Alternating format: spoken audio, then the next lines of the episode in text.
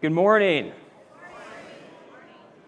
We're in part five of a six part series Streams in the Desert. I get the opportunity to talk to you guys on part five. Yay! I feel like we should be clapping for Peggy.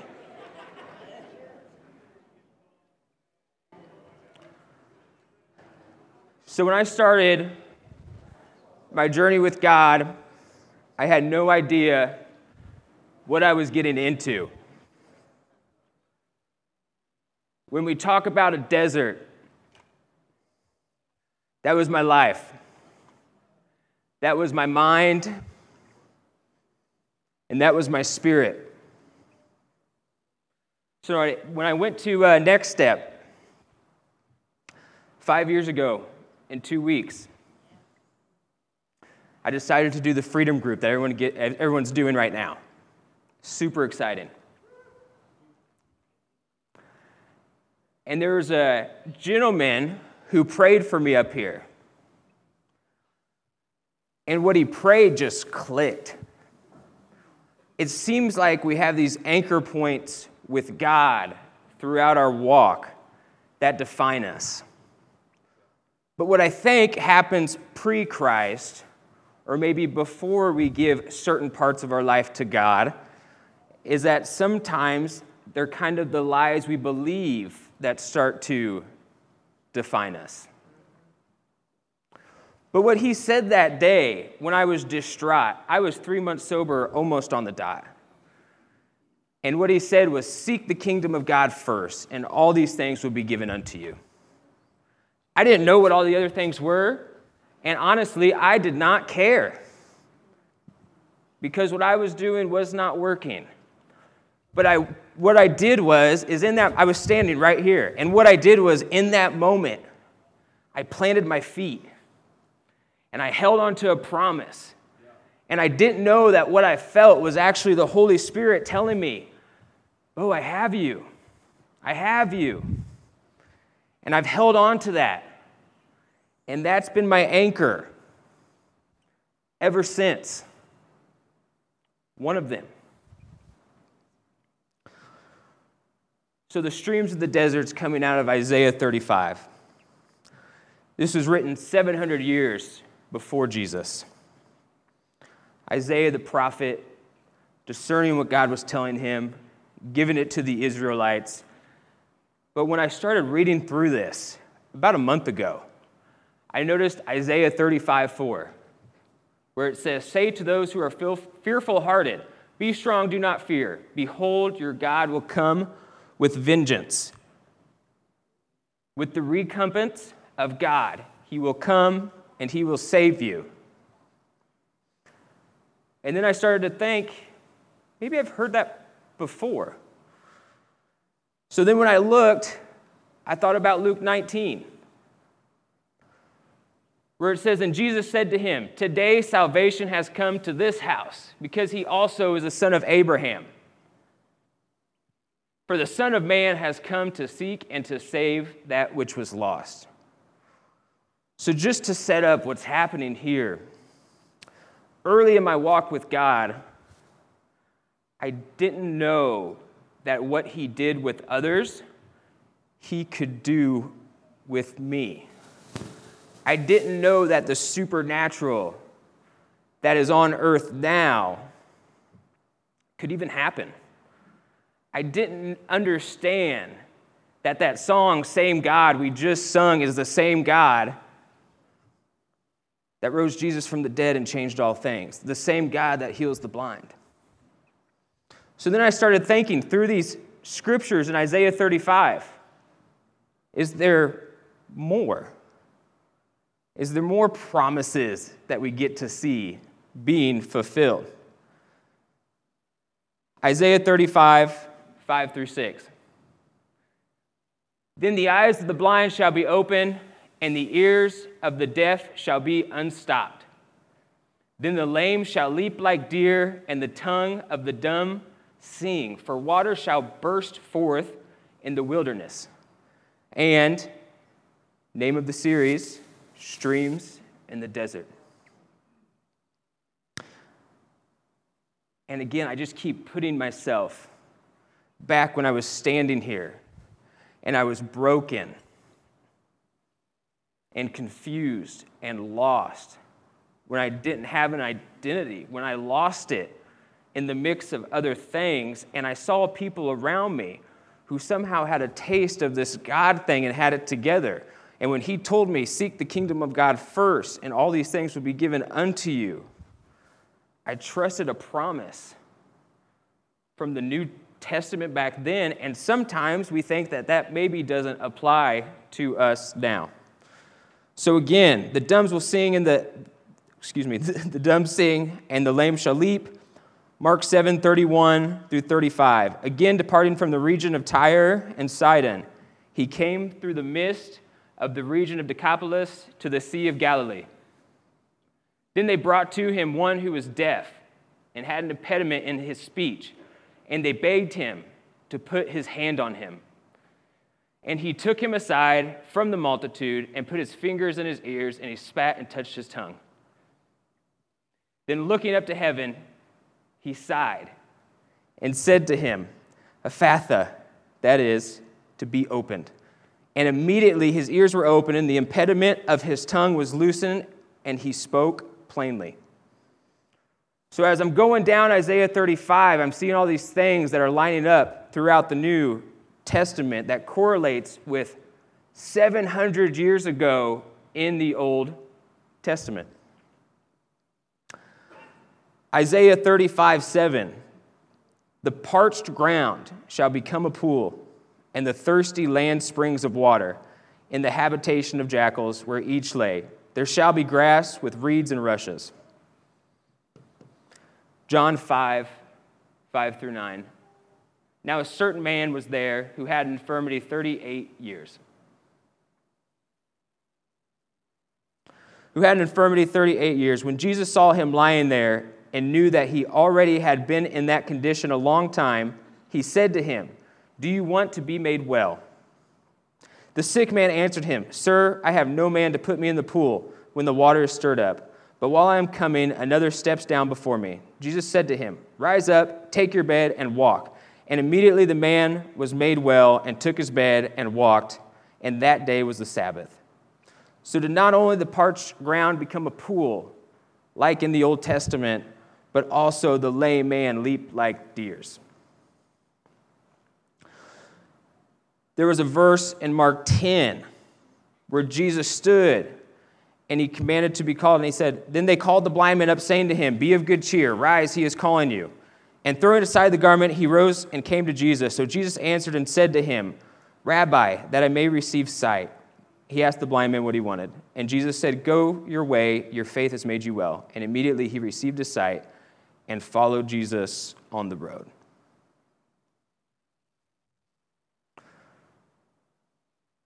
When we put ourselves, Andy was talking about, we're creating a space where God can do big things. See, I don't come from a background where I believe in healing. That's, that's new to me. But then we have Arnick, who shares about his sister. When my son was born, and my wife, when my wife was pregnant, the doctors, they're doing a, a screen on her belly.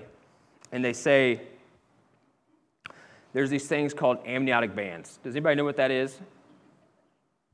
It's almost like a tire shredding. And what happens is it wants to connect to the embryo. And don't look it up, it's scary.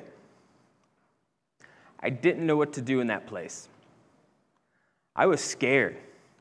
I pulled behind my shop and I sat there and I started researching, and I started weeping like a baby. I drove as fast as I could here. And my only prayer was, God, please don't let me wreck as I cry. I pull up to the corner of the lot and I text Deli and I said, Are you home? He says, Yes. I say, Please come outside. And I step and I embrace him and I hug him. And I was dry. And then I come in here and I sit back here, and our pastor, Andy, comes back there and just, just loves me.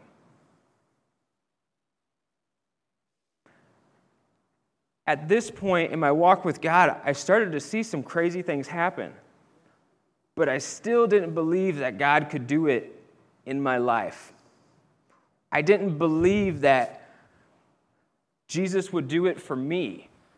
I thought it was only stories. I thought it was only that story in the newspaper. I thought it was only that thing we see on Facebook Reels. I thought that was it. And I'm walking in my shop for an hour, and I'm praying, and I'm praying, and I'm praying. And God says, Whose kid is it? I said, Okay, it's yours. I said, Do with it what you want felt like Isaac, felt like I was killing my child. But I surrendered my will to God and I trusted that His way is better. We had to wait two weeks in that space for it to be big enough to see what was going on. We had to see a specialist and wait for them to get in. And when they did the scan, she kind of stepped out for a second. She comes back in and she said, We don't know what to tell you but everything's okay.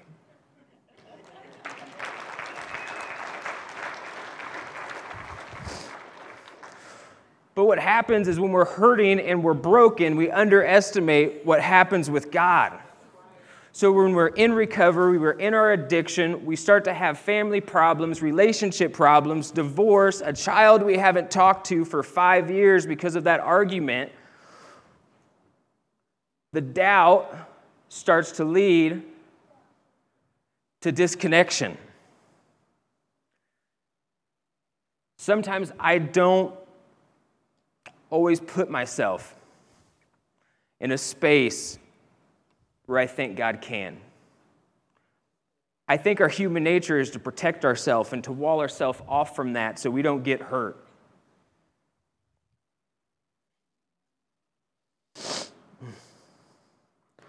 In Isaiah 35, verse 8, it says, A highway shall be there, and a road, and it shall be called the highway of holiness. The unclean shall not pass over it, but it shall be for others. Whoever walks the road, although a fool, shall not go astray. First, what caught me the first time I read that was the unclean shall not go there.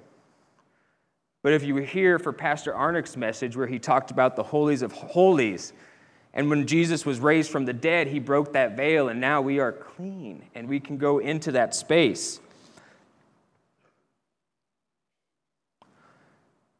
Jeremy, will you throw up the slide with the uh, freedom is the goal?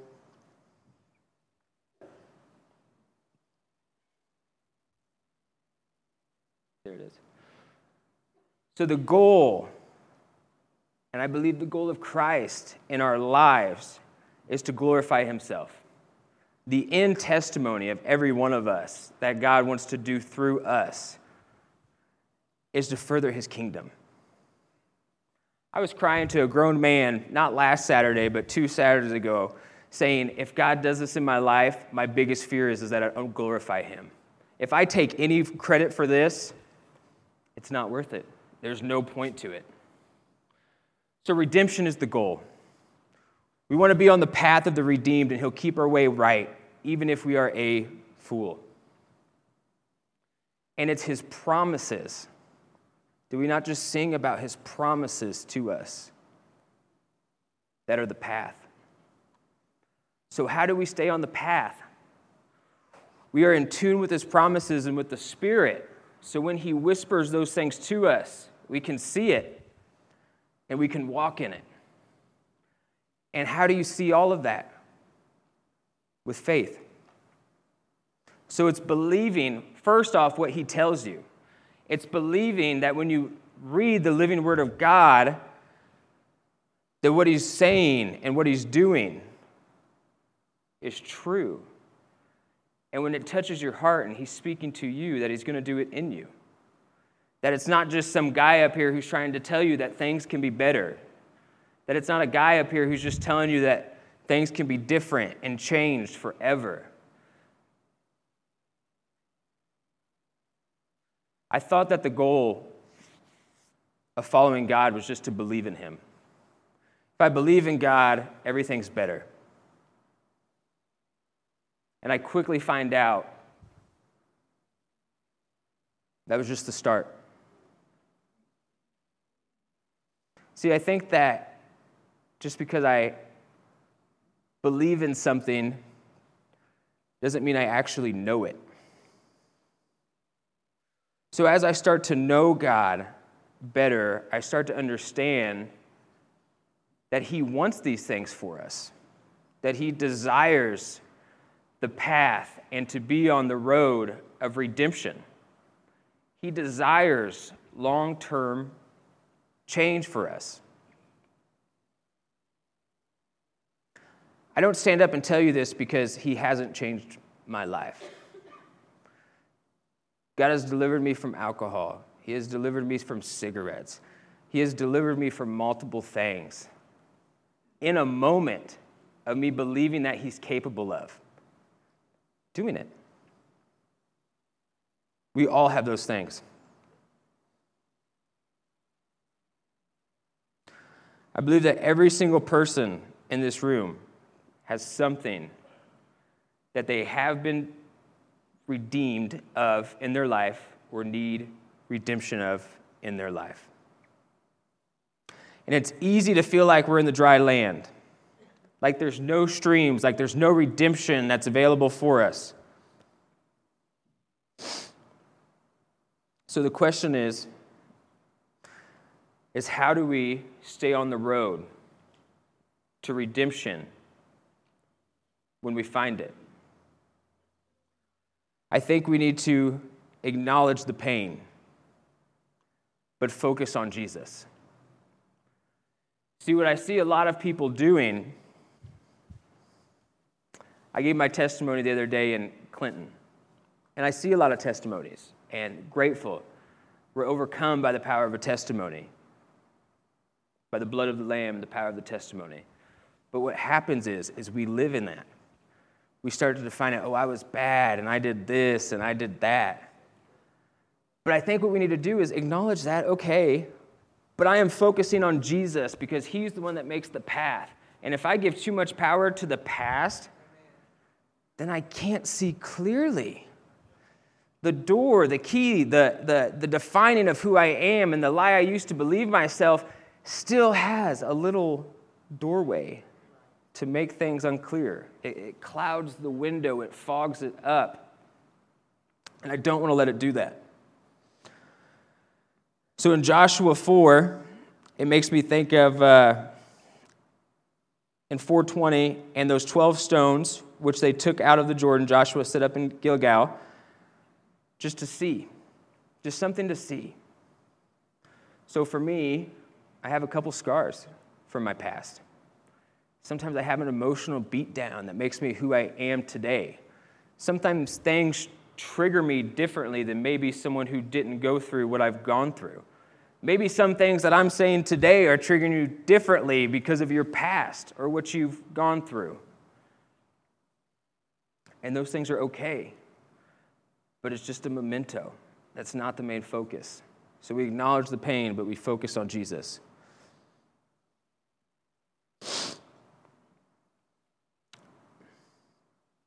Isaiah 35:10. And the ransomed of the Lord shall return and come to Zion with singing, with everlasting joy on their heads. They shall obtain joy and gladness, and sorrow and singing shall flee away. So, what does it mean to be ransomed? Arnick brought that.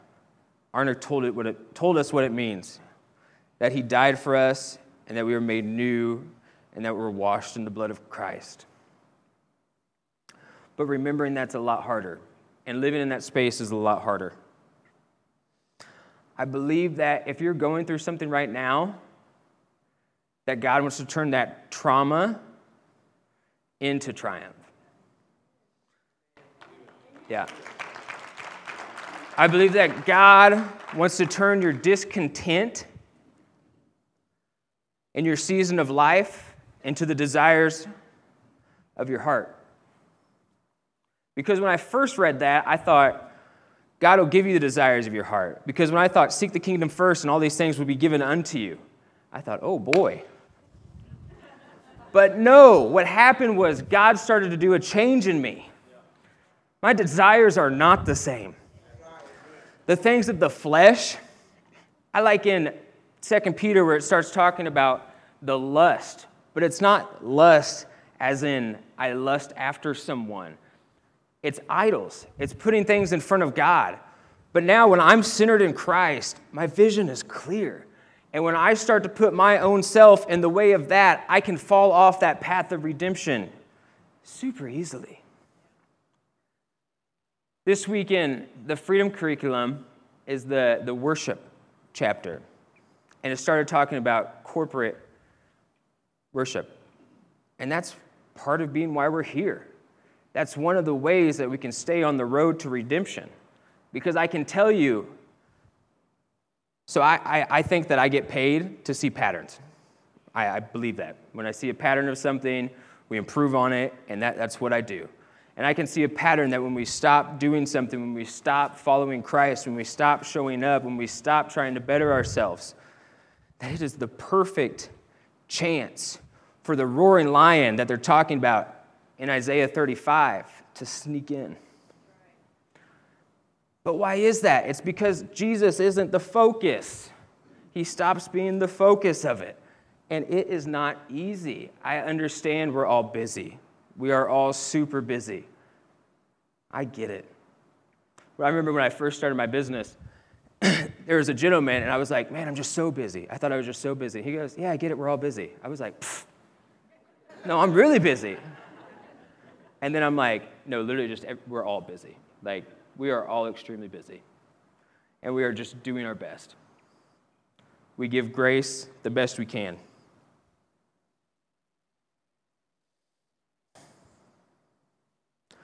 The power in the corporate, too,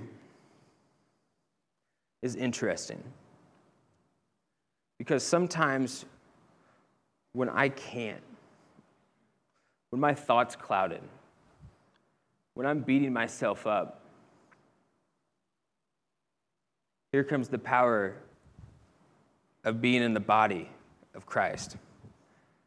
I wish Mindy was here, Mindy Mason. I was praying the other day and I walked up here.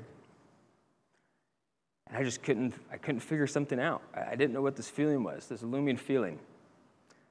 And I got done praying and I'm, I'm talking to someone and she comes over and she says, Hey, uh, I just have a word. It doesn't mean anything. Like to me, I don't want to try to figure it out. It's release. I'm like, okay, got it.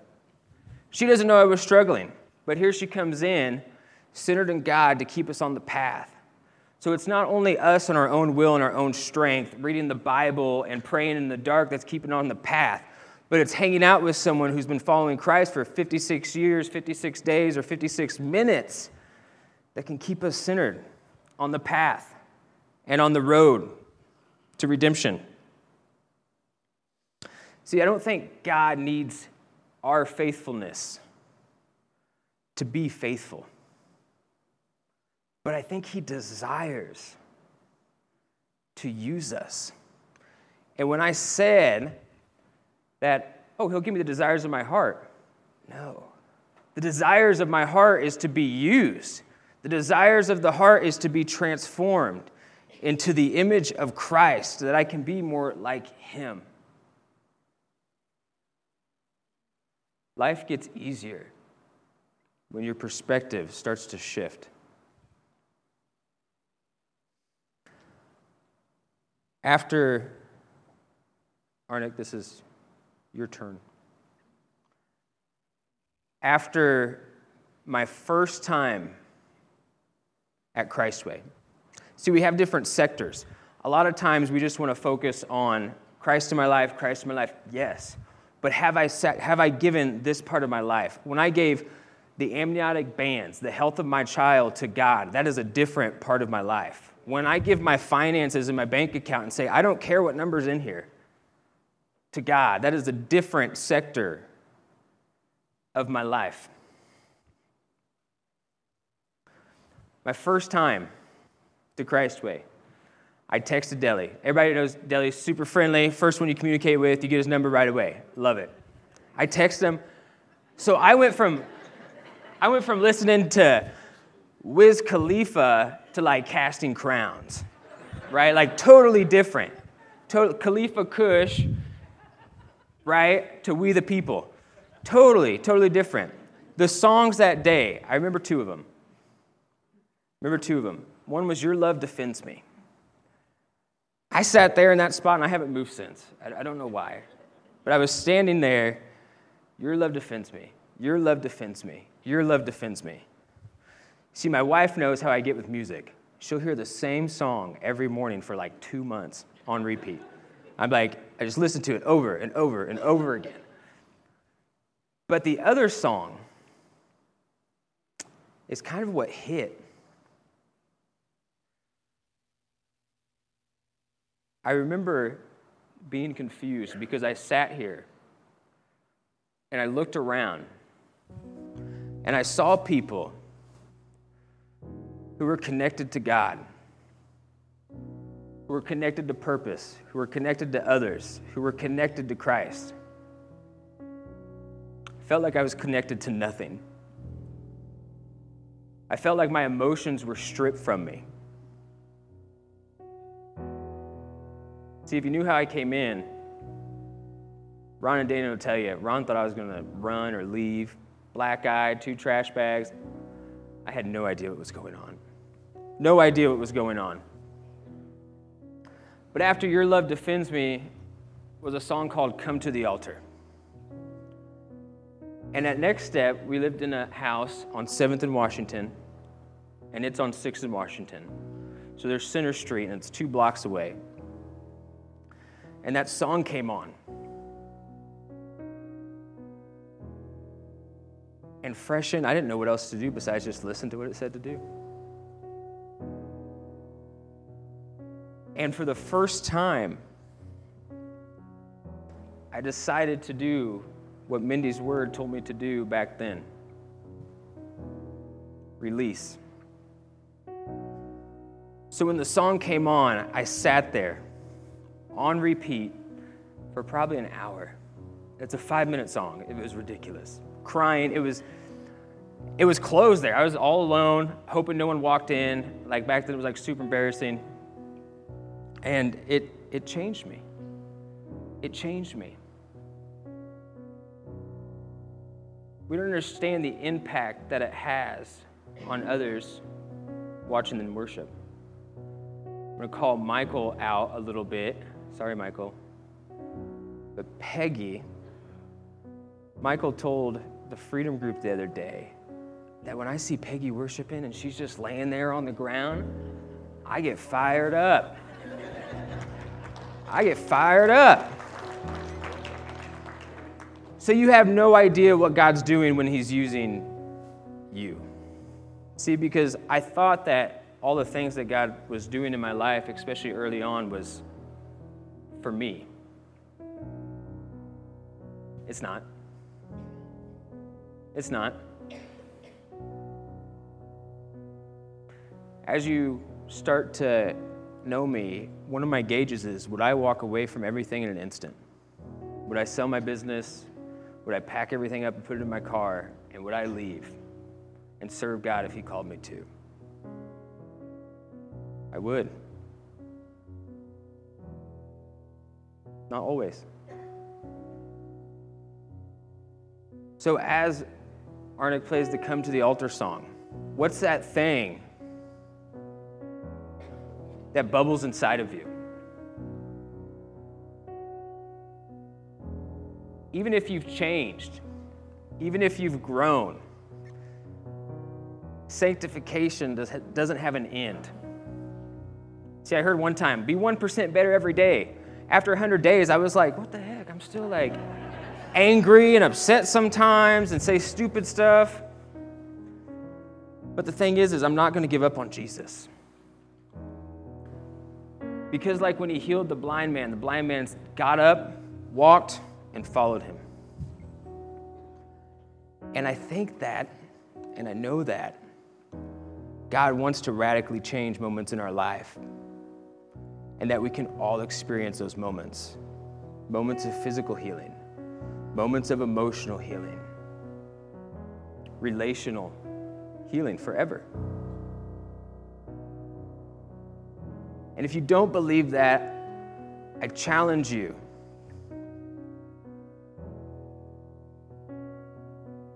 to have the faith and let God make the change in it. See, because He won't let you down. And sometimes it's a not yet thing. See, the desires that I've had a lot of times have been there, right? The desire to own a business I've had since I was like 10, 12 years old. But the maturity was not there. And God had to grow me, and He had to change me, and He had to mature me because I could not. I couldn't handle these things. I couldn't do justice with it.